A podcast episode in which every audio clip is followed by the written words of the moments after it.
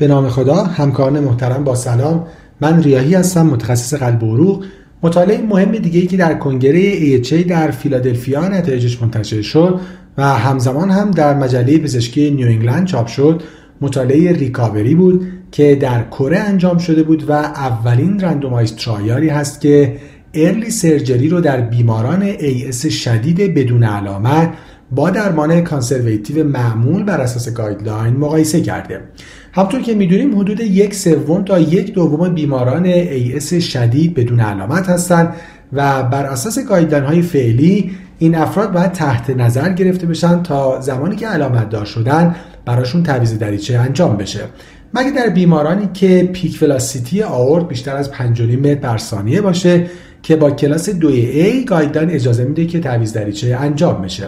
و علت این تاخیر همین هست که عملا mortality جراحی بیماران کمتر از ریسک sudden death اونها در شرایط بدون جراحی نیست.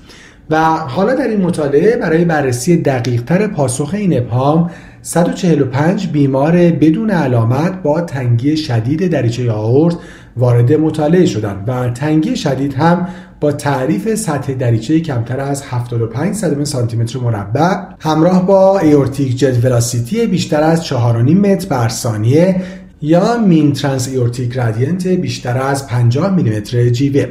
این بیماران به صورت تصادفی به دو گروه early surgery یعنی جراحی ظرف دو ماه از randomization و همچنین گروه conservative تقسیم شدند و نهایتا در یک پیگیری حدوداً 6 ساله دیده شد که هم primary outcome و هم secondary outcome به نفع گروه early surgery بود. primary outcome شامل ترکیب operative mortality و مرگ های قلبی عروقی در پیگیری long term بود که فقط در یک بیمار در گروه جراحی اتفاق افتاد در مقابل 11 بیمار در گروه درمان conservative و با یک hazard ratio 9 صدم و secondary outcome هم all-cause mortality بود که اون هم با یک hazard ratio 33 صدم به نفع گروه early surgery بود.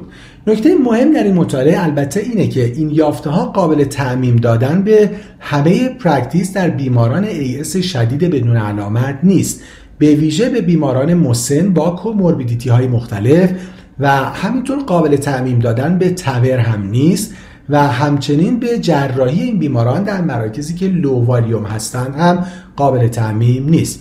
اولا به این دلیل که به طور متوسط این بیماران نسبتا جوان بودن یعنی حدود 64 سال سن داشتن.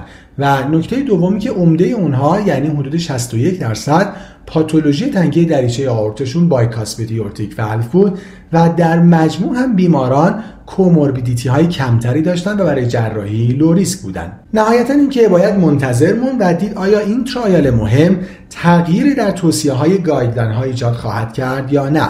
ضمن اینکه تکمیل trial های مهم دیگه که در حال انجام هست و هدف اونها بررسی TAVR در بیماران AS شدید بدون علامت هست نیز اطلاعات این موضوع رو کامل تر خواهد کرد.